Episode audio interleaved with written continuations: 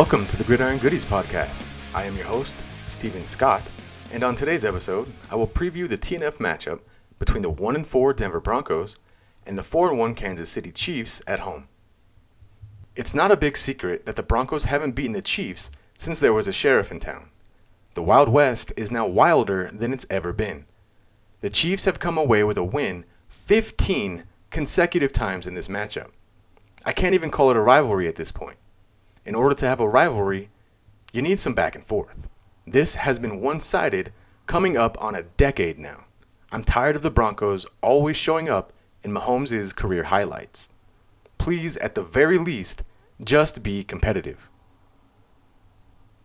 The Chiefs' offense could be without Travis Kelce, and this could be huge. Kelce has always destroyed the Broncos. He has 101 catches for 1,290 yards and scored six touchdowns in 17 games against us. In the case Kelce is a no go, Justin Watson played well in Kelce's brief absence last week, hauling in two big catches and should be a solid alternative. Mahomes can't key in on his tight ends all game. Is he going to have a receiver that steps up and takes over, or is he going to have to spread it around like he did last week? I'm leaning towards the latter. Mahomes threw to 10 different receivers against the Vikings. I think Pacheco could have his best rushing performance of the year so far. The run defense of the Broncos is essentially non existent at this point, especially with questions on the middle of the defensive line. I'll touch on that more in a little bit. Chris Jones continues to prove he's worth that new contract with another dominant game against Minnesota. He leads a pretty solid defense at all levels. Nick Bolton looks like he may return from injury. He's been a headache for the Broncos in both the passing game and the rushing in past matchups. If Kansas City wants to win this game, which, let's face it, they probably will, they'll need to keep the turnovers to a minimum. These games tend to get sloppy against the Broncos. Lean a little bit more into the running backs and less on the receivers in this matchup. Now, during the last game against the Jets, Russell Wilson, outside of some screen plays, held on to the ball a little too long and it bit him in the ass twice. I'd like to see him make quicker decisions in this one while also maintaining the ability that he's shown this year to scramble for first downs. If he decides to ever throw the ball again, will he trust any of his receivers after that clown show of a game last week? It was so bad that the legend himself, Mark Schlereth, called them out for poor effort. I'm curious to see how they respond. Marvin Mims has been a bright spot in that receiver room all season, but is coming off of a disaster of a game. I'm hoping he can put that in the rearview mirror and continue where he left off in week 4. Javonte Williams will be back for this matchup, and I'm interested to see how that changes the dynamic of that backfield.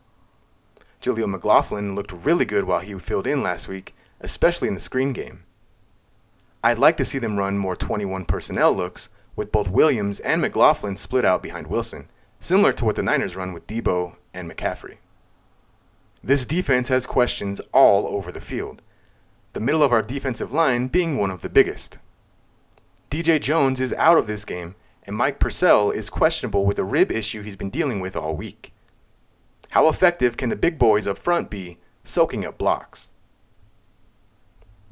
With Baron Browning and Frank Clark out yet again, the pass rush duties will fall on Jonathan Cooper and Nick Bonitto, who looked dominant in the first series against the Jets, but was essentially taken out of the game due to the Jets' offense changing their focus on the running game. It's generally not a good idea to blitz Mahomes, and I am curious to see how much pressure we can provide without bringing extra guys. If Kelce does play, I want to see how the Broncos decide to scheme against him. Justin Simmons and Patrick Surtain have historically been good against Mahomes. I hope this trend continues. PS2 came away with a pick in the last game. I think Justin might be up for one in this next game.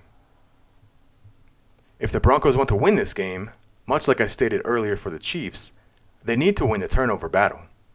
Last week against the Jets was a disaster. They will need to be much more careful with the ball. The defense will need to be patient and let Mahomes do what he does in the middle of the field, but tighten up in the red zone and make them take FGs, not TDs.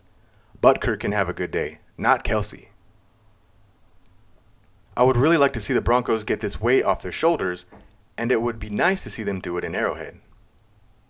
I don't think they will win, however. I do think that they will keep it close, which trails off nicely into this week's best five bets. I'm going to take the Broncos getting 10.5 points. Mahomes to throw for under 275 yards, Pacheco over 75 yards rushing, Russell Wilson over 20 yards rushing and a rushing touchdown. Also, McKinnon over 14 and a half yards receiving. Now, as I've stated in the past, parlay this shit at your own risk. Last week I went 2 for 5 and essentially broke even. Take the straight bets if possible. Now, on to some fantasy football advice for this game. For the Broncos, start Russell Wilson if you have no other viable options. Sit everyone else. For Kansas City, start all the typical players Mahomes, obviously, and Kelce if he plays. But Pacheco may also be a decent option at RB2 for this week. Throw out all of the records. This should be a great game. One I am very excited to watch. And that's going to wrap up today's episode. Thank you for joining me, and I hope you all have a great rest of your day. Until next time.